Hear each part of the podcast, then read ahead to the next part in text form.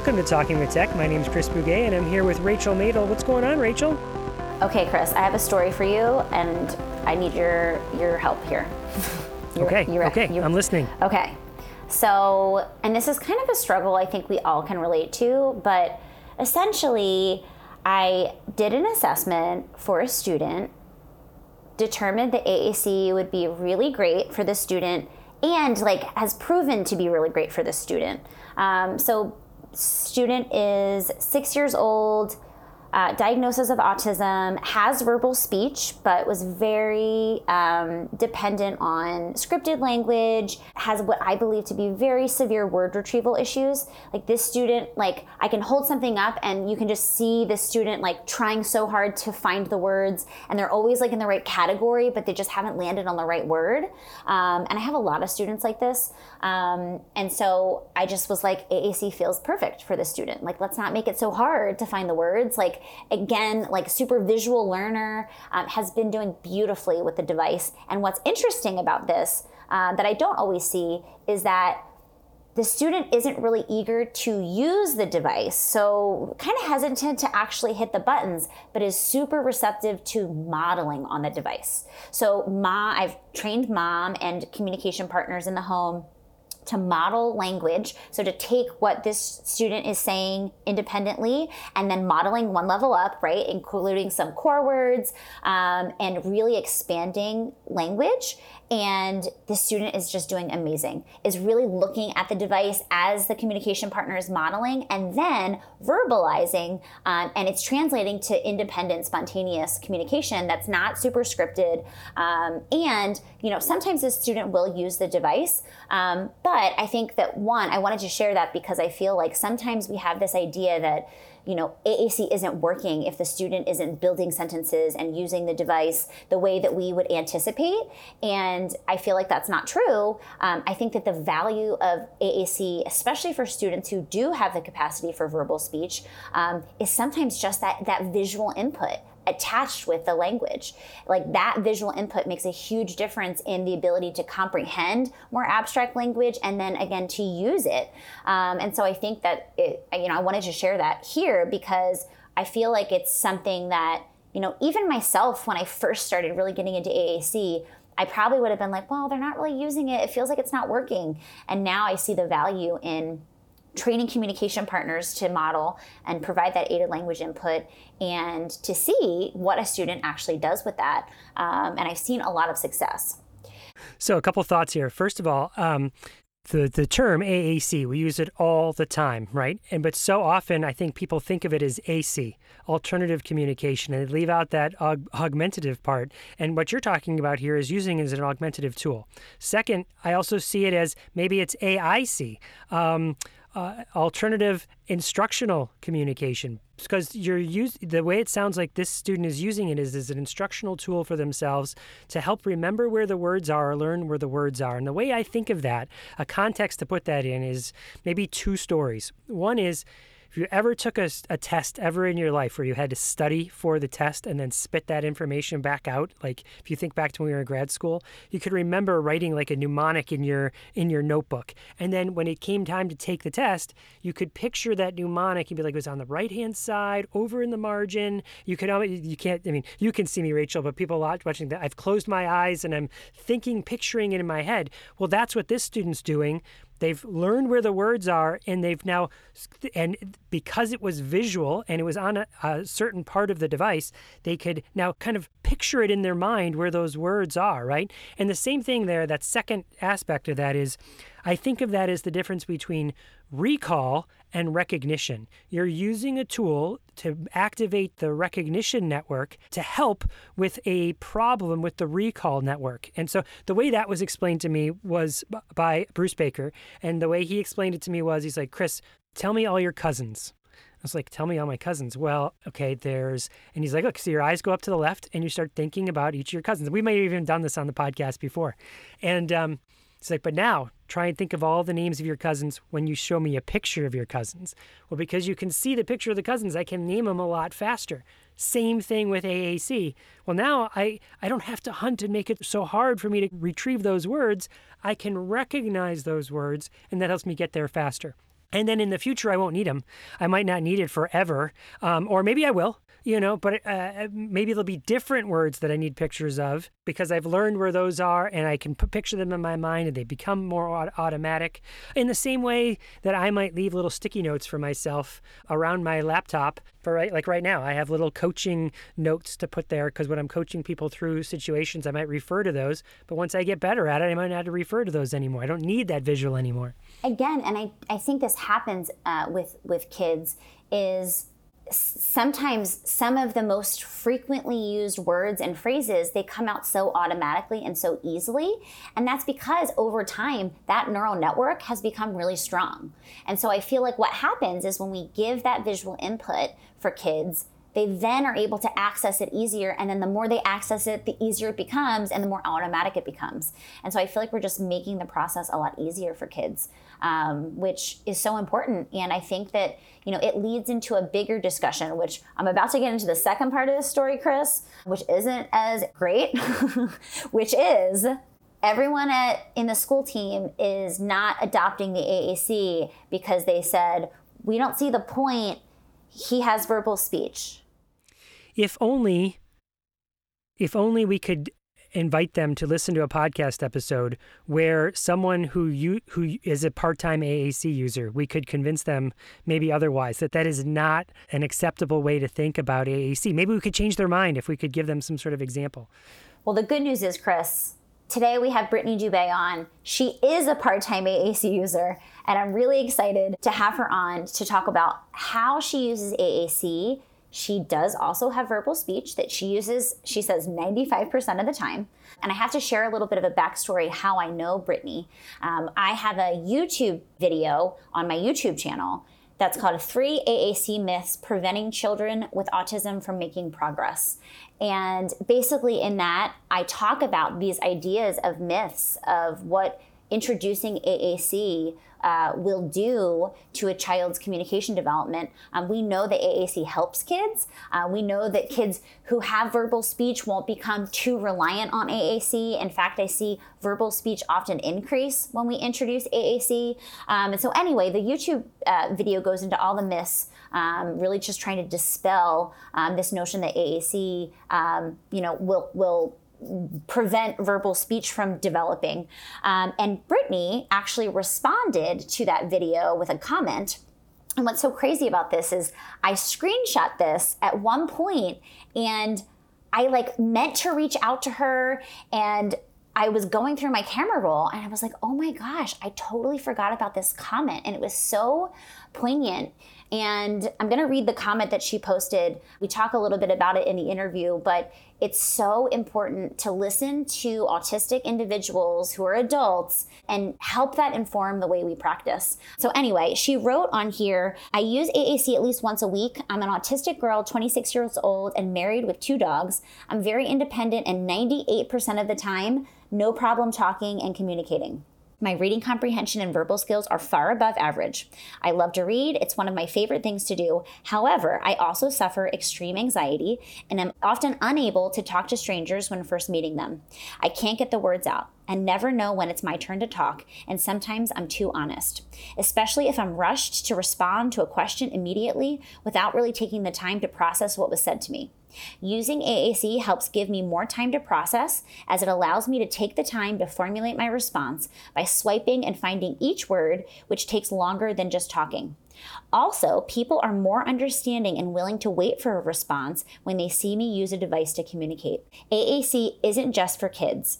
Honestly, sure, it's great if AAC is a stepping stone to talking, but if your child prefers AAC to talking and doesn't wish to talk, there's nothing wrong with someone using AAC to communicate their entire lives. Nothing wrong with that at all. I love my phone and tablet and AAC apps so much. There is nothing wrong with it. You're right, super powerful. I think it's oftentimes the adults who are just so fixated on this idea of, um, you know, how communication should look and what that what we should do as educators to make it look like this projected vision of what we think communication looks like. And I just would encourage everyone, uh, especially parents, to just really try to broaden this concept of what communication looks like because the reality is all day long, we're communicating in alternative augmentative ways. we are all using AAC in a variety of ways throughout our day. And so, you know, if your child needs some type of alternative um, or augmentative system to communicate more easily in a way they feel safer and more comfortable, ultimately, isn't that our goal? To just empower individuals to be able to communicate in whatever way they decide is easiest and best for them? That is the goal. That is it. That's it. I don't even want to say anything because that was the powerful message right there. So, without further ado, let's listen to your interview with Brittany Dubé.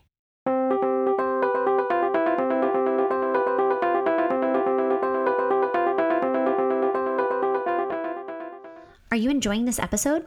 We would love for you to take a few minutes to hit the subscribe button so you always know when we release new content. Even better, if you leave us a review on iTunes, then more people will find this podcast and learn about AAC. We also love reading your reviews on air. Thank you so much for your support. We love this community. Now we can head back into the episode.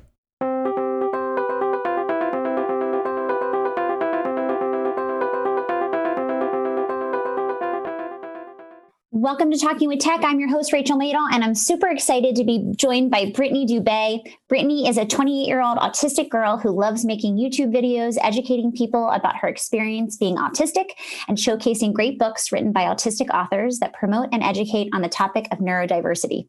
She's been featured on the What is Autism channel in the series Unmasked Conversations and is in the process of writing her first novel. In her spare time, she also trains service dogs with her husband and is taking a course to learn American Sign Language Brittany, thank you so much for being here. I'm so excited that you came on to talk to us today. Well, thank you very much for having me. Absolutely. So, can you just start off by just introducing yourself, telling people a little bit about yourself? Uh, yes. So, um, I think you pretty much said it all in the introduction there. Um, but uh, yeah, no, I uh, I am uh, I am autistic. Um, I in my spare time, uh, I am currently training a for myself, and my husband is training uh, his own uh, his own service dog. And uh, yeah, I uh, I do have a, a, YouTube channel where I just sort of talk about just sort of my experiences uh, as a as an autistic girl. So that's fun. Um, I'm a big big neurodiversity proponent, so there's that. Um, yeah let me let me put give the listeners a little bit of backstory so brittany you had commented on one of my youtube videos and for some reason i don't know why i just didn't i didn't see it and i was going through old emails and i saw it and I was like, oh my goodness. And you were talking about this idea of part-time AAC user. Um, so I, it was a, I of course do a lot of videos on AAC. I'm a speech language pathologist who specializes in that you know area. And when you started talking on that comment about how you use aac part-time um, i was super excited. I of course asked you to come on the podcast because i think we need more people like you to talk about their experience and how sometimes verbal speech is hard and sometimes we need a backup or an alternative. Um, so can you just talk a little bit about what it's like to be a part-time aac user um, and your experience with that yeah, of course. So um, for me, uh, first of all, you know, I was I was super super surprised uh, when you asked me to uh, to come on here. Um, I was super honored to uh, to do that. Um, I am generally quite uh, quite verbal. I'm I'm quite eloquent. I can usually uh, express myself with you know little little to no problem. Um, I, I also I read a lot, you know, I have a very kind of, you know, large vocabulary, but even even still, um I find like when I'm when I tend to get uh, overwhelmed, or if I'm meeting new people, or if I'm in a situation where I'm having to sort of you know if, if i'm having a lot of questions fired at me at once or i'm i'm trying to sort of process multiple things at least for me uh, i find aac can be uh, you know really valuable sort of tool for you know just just helping me to communicate uh, when i i find sometimes you know communicating verbally there's this kind of expectation that people have that you're going to respond right away. You know, as soon as they ask you a question, it's like, okay,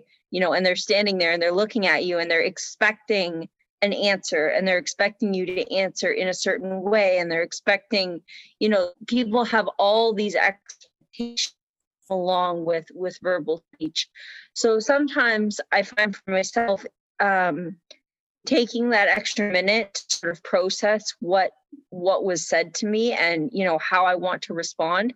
I find if i take out you know my ipad and i bring up an app and start to use that to uh, maybe reply to the question or what have you um, i find the expectations kind of go. Like usually the people tend to be more more patient when they see you communicating via a device than they are when you're you're talking verbally to them. So um, at least at least that's been my experience. The other side to that though is i do find sometimes when you're using a device to communicate people don't always give what you're saying the same sort of weight or the same sort of respect that they would if you were speaking verbally um, which is is unfortunate but uh, but yeah that's that's been my my experience.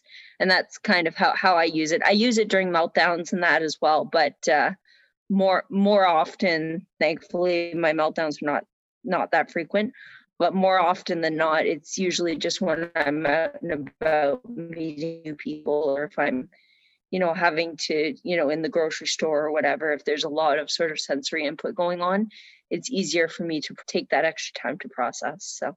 Yeah, and I think that that's um, it's really awesome insight thinking about you know communication doesn't always come easily or consistently which is part of what you know i'm always trying to educate parents on. Um, you know yes like you know you have a child who's able to use verbal speech.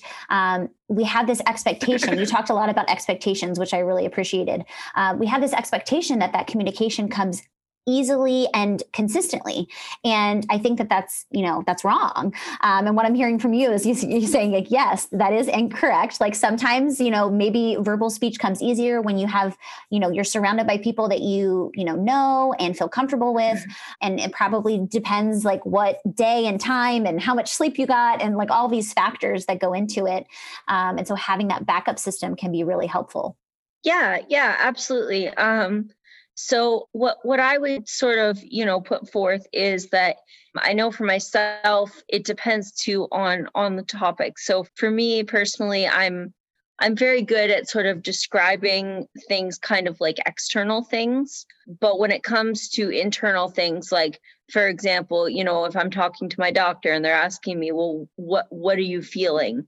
You know, what what exactly does it feel like? Well, that for me is very difficult to sort of describe, you know, verbally, especially, you know, at an appointment, you know, you're under kind of a time constraint. So it, it makes it even harder. But I, I definitely think that the biggest point to drive home for me would be that all forms of communication, you know, whether it be sign language or or um, you know using an app or verbal speech or you know speaking you know a different language than what you know the, your peers do you know whatever it might be all those forms of communication i think are equally valid and should be given you know a, a, an equal amount of respect. Just because someone whether they're doing it by choice or not just because somebody is using an alternative way to communicate with you doesn't mean that their thoughts and feelings are less valid or that they're less intelligent or that you know all of a sudden have this you know right to speak for that person. Um it, it should all be given sort of an equal weight. And I, I i don't see that happening and it needs to happen more for sure well, hopefully, with interviews like this, Brittany, like we'll be spreading the message and really trying to break down some of those misconceptions. Um, I think it's a very mm-hmm. common thing that when people use some type of alternative communication system, um, that you know they're not as intelligent or like you said it's not given uh, the respect and the weight that it deserves. Um, and so i think that just like educating people about you know this idea of part-time aac can be really helpful. Um, and of course listening to your experience and how you use an alternative system sometimes depending on the situation um, is really helpful. Um, curious because i'm you know we geek out on aac on this podcast. Curious what systems that you use or you found really helpful so um, for myself, um, I'm I'm trying to uh, I'm trying to learn sign language. I've I've started learning, so that's been very helpful uh, for me. But I have um, I use the app. Uh, uh, I use two two apps on my on my tablet and on my phone.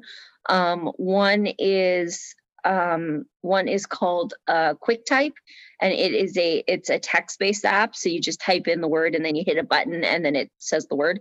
Um, mm-hmm. And then the other one that I use is can't remember the name of it off the top of my head, but but it, it's a symbol based. Like it has pictures, and you mm-hmm. you go on and and you you hit the picture. Uh, it's called uh, Acorn. That's what it's called. Acorn. Mm-hmm. Yep, I've heard um, that one. And it's it's yeah it's it's really neat i like it because when i'm trying to talk to people um, or i'm trying to communicate with somebody you know i don't always necessarily want to be scrolling through pages and pages and pages and pages and pages of symbols mm-hmm. looking for the word that i'm trying to get out Mm-hmm. Um, so the nice thing about the acorn is that it has that tree and you know you press on a word and it says the word but then it gives you suggestions of logically what the next word would be. So it makes it really easy to find. And i like how it learns to how you talk. So yeah i like those things yeah, I mean, those are really awesome features. That like word prediction, right? That predictive nature. Um, it's really cool mm-hmm. what what what machines are able to do now, as far as like learning your patterns and the you know probably the words that you're putting together frequently. Um, so yeah, those are really awesome features, and um, I think Another thing I want to kind of drive home here is that a lot of people actually have more than one system. So it sounds like you are like, yes, yeah, sometimes I have like a type you know text-based system. Other times i find you know using a symbol-based system. Um, so i think that's just really important because you know we've had a lot of aac users on this podcast and that's a very common thread is i don't just use one system. Like there's different features i need for different times. Um, so it's cool to hear that you also have two different systems that you use. Well three if you include the american sign language yeah yeah and, absolutely and i'm really curious too so how how did you figure out that a tool like this would be helpful to you? Like, did you have someone who like recommended it, or you're just kind of trying to like on your own figure out like how can I, you know, be supported in these situations where maybe verbal speech isn't coming, you know, as easily? Well, actually, um, it's kind of a, it's kind of an interesting little story. So, um, when I initially sort of got my diagnosis, um, I had no idea that these things even existed. I didn't even know this was a thing. Like I I had no idea. I knew that, you know, when usually when I would, you know, when I would feel overwhelmed, I just wouldn't talk. It would be that simple. And actually, you know, a lot of my classmates, you know, I, I remember at the end of the at the end of my grade 11 year, I was walking out of class and I said something to one of my classmates I think I said, you know, have a good summer or something like that. And my classmates stopped and looked at me and like their jaw just like hit the floor. It was like, oh my God, she can talk. Like they they just they could not believe that because they they had never heard me like they had very rarely heard me speak, mm-hmm. you know. So I I remember though years later, that was years prior, but years later, after I got my diagnosis, you know, I started to kind of do some more research into this and kind of what being autistic was like. What what was this? What did this mean mm-hmm. um, for me? And you know, through that, um, I discovered uh, YouTube and I discovered some other um, autistic YouTubers um, and and parents especially of um, autistic children who would you know use these devices to help their child communicate. And I started kind of looking at that and I thought to myself, you know what, that looks like it would be really helpful, you know, for me, because what I was doing originally, which is, it's a form of AAC, what I was doing originally was when I couldn't talk, I would just, I would have to run to, you know, another room and, and grab a pen and a piece of paper and like write down what I was trying to say to the mm-hmm. person. Mm-hmm. Um, and so I, through sort of discovering the YouTube and and kind of starting to just sort of get more involved in the community, I I noticed that you know for you know many autistic children it was something that was very common you know to to kind of you know say well you know we need to find an alternative way for them to communicate so i just got one on my myself and I just sort of tried it out and yeah, it just kind of evolved from there. Um, it proved to be really helpful for me.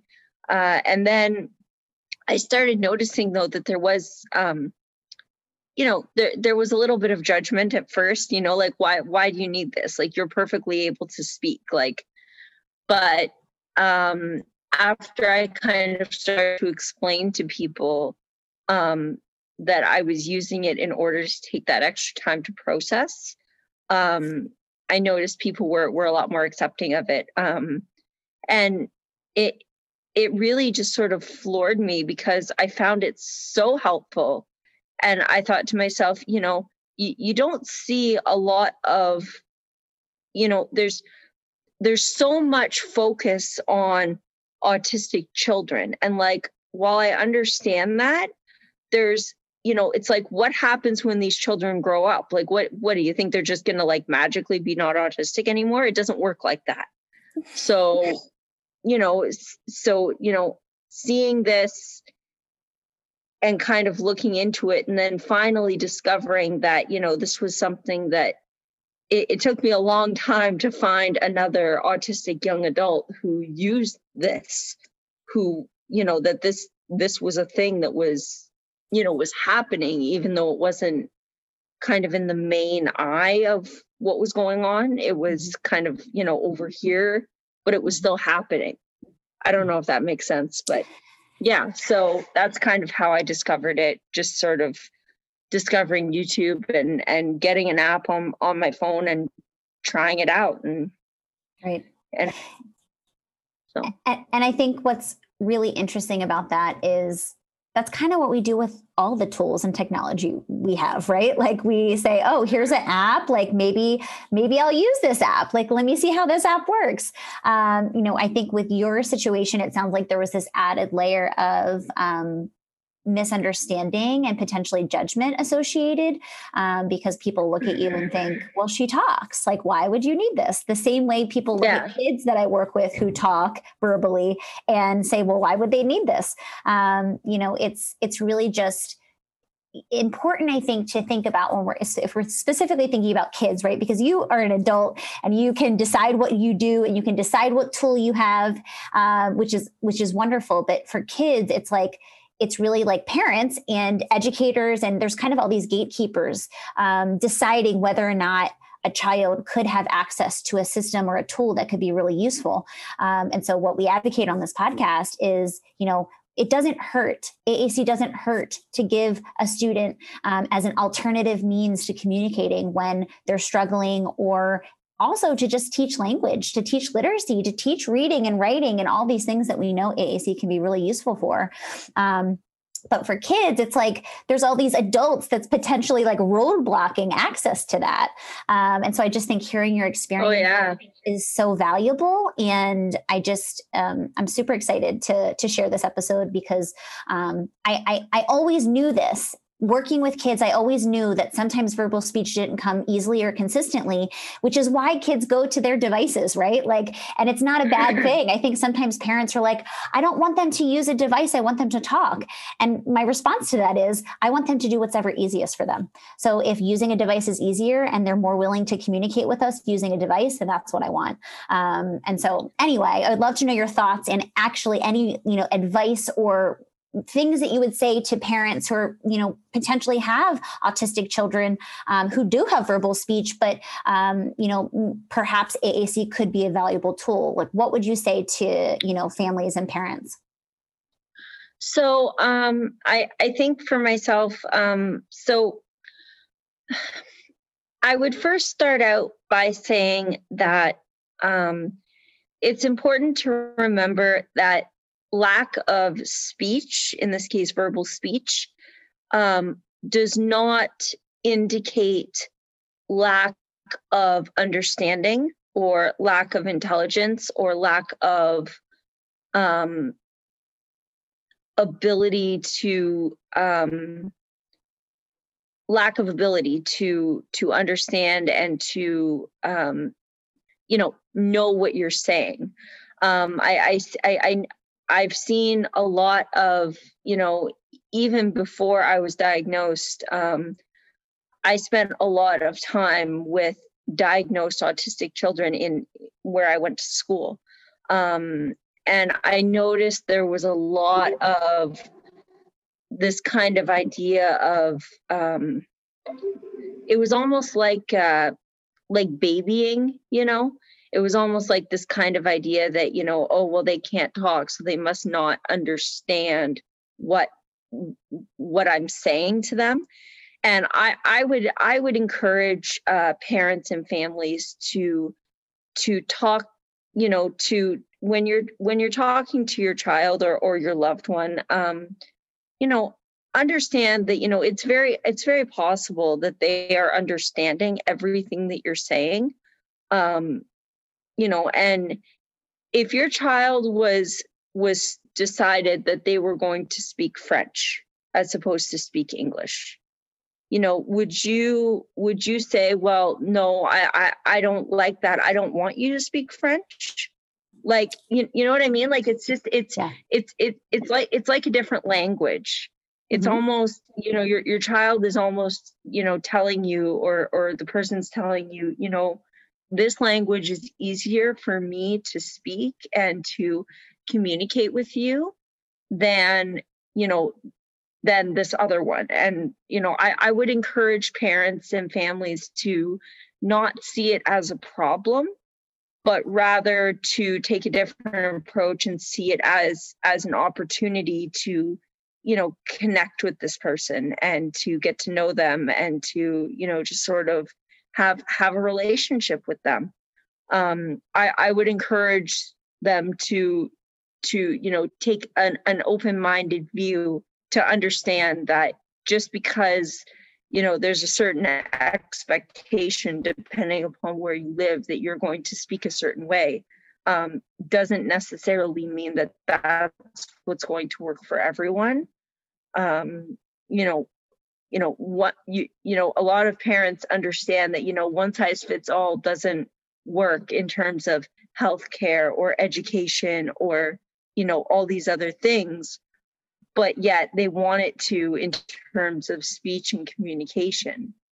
That's just not it at, at all. Like it, one size fits all just doesn't it doesn't work because everyone's an individual right? And i think too it's important to recognize that you know your your child's not going to stay a child. They're going to grow up they're going to become a, a, an autistic adult. And you know when you're talking to them and when you're talking around them you know it's very possible that that they hear and and and understand what what you're saying. And i i would say that you know um you know i i i am a parent my child passed away unfortunately but i i am a parent um and i would say that you know if if it were my child or even for myself you know i would rather see my loved one confident in communicating in the way that works best for them especially as an as an adult when they're going to have to communicate with the world around them um as opposed to you know feeling like you know there's something wrong with them or there's you know that it's a big problem that they have to communicate in this way i i would encourage parents and families to uh, to to not make it into a problem, but rather just to uh, you know look at it as an opportunity and um, you know just just encourage any any form of of communication, whatever that might be. So. I love that so much, Brittany. And I feel like that's definitely a soundbite that I feel like we're going to share like on social media because it was super powerful. And you talked about AAC as another language and you use that metaphor, which is what we use a lot. Um, but there's no judgment associated with learning French or Spanish or all these other language languages, right? Um, and so just like really thinking, you know, kind of taking away all mm-hmm. everything else and realizing that you know we want some we want a, a language system to be able to connect with the world around us to be able to you know form relationships and maintain relationships and grow relationships. And so you know i love that and i love that advice to parents because i think that ultimately like I think every parent wants to connect with their child, um, and they don't realize the power of giving, you know, a tool or a technology like AAC to do that.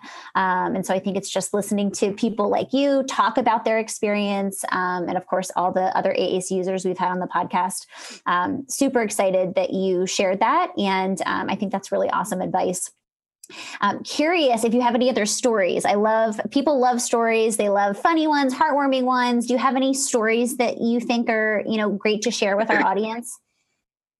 Yeah, absolutely. So, um, hmm, I, I think uh, the the the most incredible story that I can think of, um, my uh, my stepfather um, he is a he worked as a paramedic for over 30 years.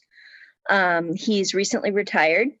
Um, but when he was still working as as a paramedic um, there's there's a uh, a young girl who lives in in our our local area um, who she is uh, she is autistic. Um, it's very clear that she is autistic. Um, she doesn't have a formal diagnosis yet, um, but she's in the process of of getting that. Um, but it, it's very very clear to her and to everyone around her um, that she she is in fact autistic. Um, but um, one day uh, my my stepdad was at work and he ended up getting a call to this girl's house. Um, and here she was she was laying in the mud and screaming and hitting herself and just having a complete meltdown. Um, and you know her her mom and i guess the mother's boyfriend didn't know what to do or how to help her and so they what did they do? They they called 911 and they called they called the paramedics. And and so when they showed up um they you know the the my stepdad's partner went over to speak to the parents to kind of figure out what was going on. And the parents had said well you know we we can't get her under control. We don't know what to do. Like you know like you know can you like sedate her or something? Like you know and obviously you know sedating her and taking her to the hospital would have been incredibly traumatic for her. Um so what ended up happening was uh, my stepdad went over and he got down on her level and he looked at her and he said he said hey he said you know and he introduced himself and he said you know i'm i'm I, i'm a paramedic. I'm here to help. He said you know he said you know can you can you like he says let's make a deal he says. And she stopped and looked at him you know she's all covered in mud and and just like tears on her face and she's just like and she what what does she do? She stops and she looks at him and she says well what's a deal said, well, a deal is where I you give something to me and I give something to you.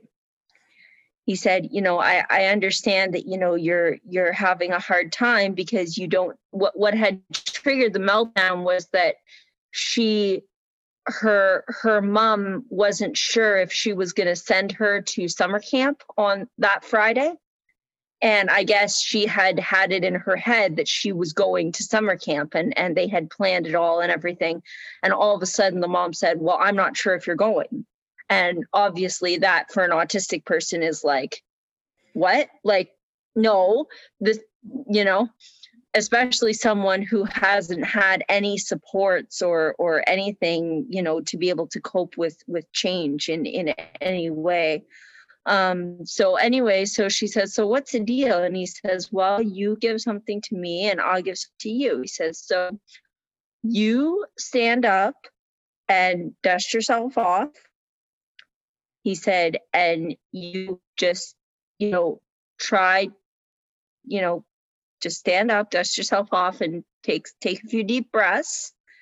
And in return he says i will have your your stepdad go in and run you a bath and you're going to go in and take a bath and then i'm going to talk to your mom and you are going to camp on friday and she kind of looked at him and was like huh, okay. And she stood up, dusted herself off, and he he called the the mother's boyfriend or whatever over and he said to him, he said, you know, he said, he said, can you go in and run her a bath? And the boyfriend kind of looked at him like, what? What did you just say to me? Like, what? You, you want me to go in and run her a bath? And my stepdad looked at him and he said, Do I have to ask you twice? He says, Go in and run her a bath. Like, it's not complicated. Like, yeah. geez. And she was fine. And it avoided her having to be sedated and restrained and taken to the hospital. Mm. Just, you know, someone, you know, understanding her and treating her with with with the respect that she deserved. You know, um, I, I, I noticed that a lot of times, you know, whether an autistic person is verbal or nonverbal or semi-verbal, you know, many autistic people are highly, highly intelligent. You know, and and you know, it's just people having this lack of understanding and and not not giving them the respect they deserve. And you know, so for her, that that was really, I thought that was just an incredible story and my stepdad said to me that you know because of his experiences with me he knew how to how to approach her and how to you know help her and it, it it it was a beautiful thing you know she got up and went in and took her bath and she went to camp on friday and everyone was happy. So yeah.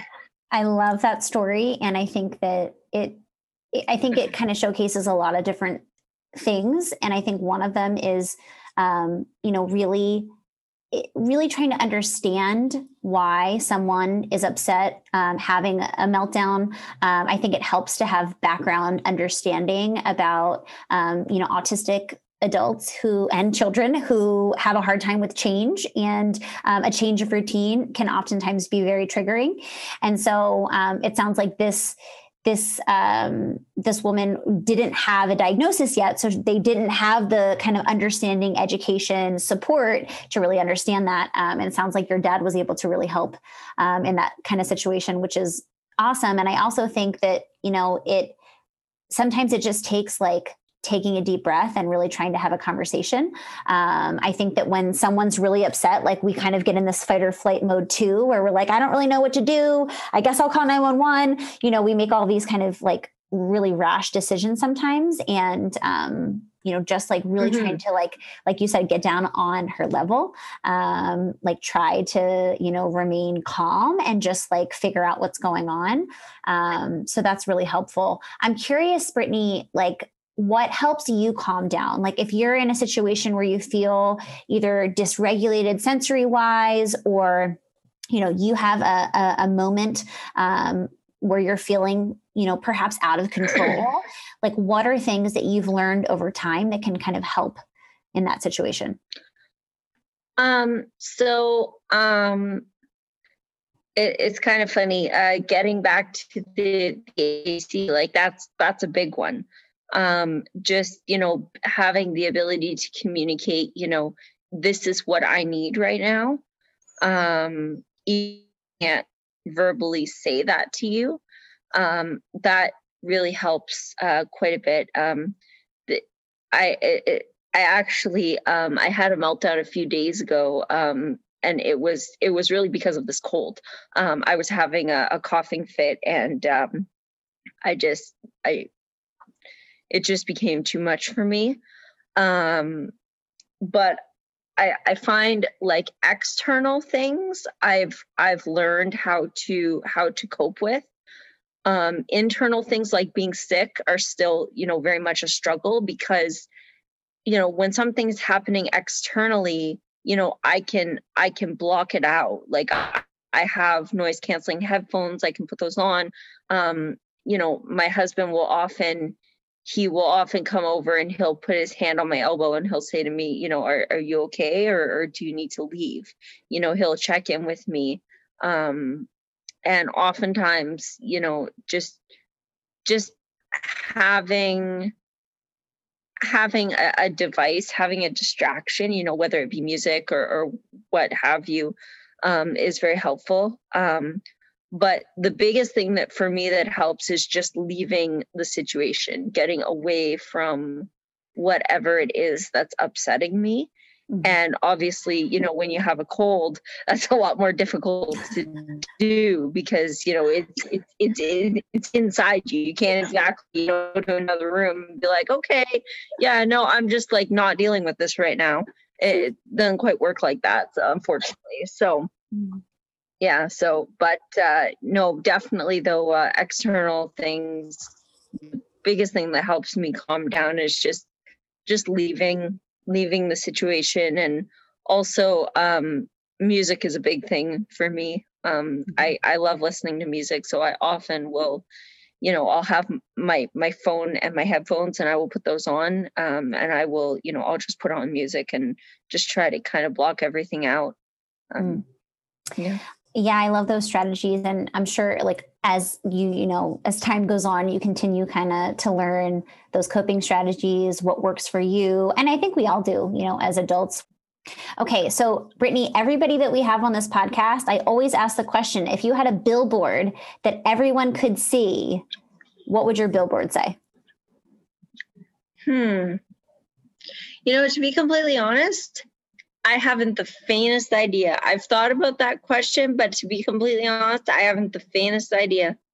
No worries. And, and I, I, I think I, I think the the part of the reason for that is that um, you know there are so many messages that I, you know, I would want to put on that billboard, my billboard would be like you know it would be like a novel. Like there there would be no I, I wouldn't be able to shorten it up enough to uh to to fit on there so well no worries. I i think this episode is evidence of all of the gems of wisdom that you have to share. And um, yeah i mean why a billboard when we can do a whole book? And it sounds like you're you're in the process of writing a book. So can you tell us a little bit about your book your youtube channel where people can find you if they want to learn more about you? Yeah yeah. So um so my YouTube channel is uh, is called uh, Little Aspie Bats uh, Fantasy Books. Um, you can find me on Instagram. It's at Little Aspie Bat. Um, and and the bat thing is because Halloween is a special interest of mine. Um, I love all kinds of spooky things and anything to do with Halloween. So um, it's actually kind of I find it very comforting in a weird way. But yeah, no, it's definitely uh, so so uh, yeah my youtube channel um, i pretty much i do all kinds of you know book reviews and like um, you know just uh, booktube kind of content um, but i also make content um, i make kind of regular training updates with the service dogs and so if you guys are interested to see that um, and i also talk a lot about i do autism related videos about you know things that that i'm experiencing and and um, just sort of life stuff and and how how you know kind of just from my perspective as as an autistic person. So um, yeah, so that's basically the best places to find me are YouTube and Instagram. Um, as far as the book goes, it's a uh, it's a fantasy novel. It's still very much uh, very much in, in, the works, but I'll be releasing um, kind of more updates about that as as as it goes. So you know, find me on social media if you want to know more about the book and well, I'm really excited, Brittany. We're going to share your YouTube channel and your Instagram and all the things in our show notes so people can follow your work and see what you're up to. I think it's really helpful for autistic adults to help us understand how to work better with you know the students that we serve.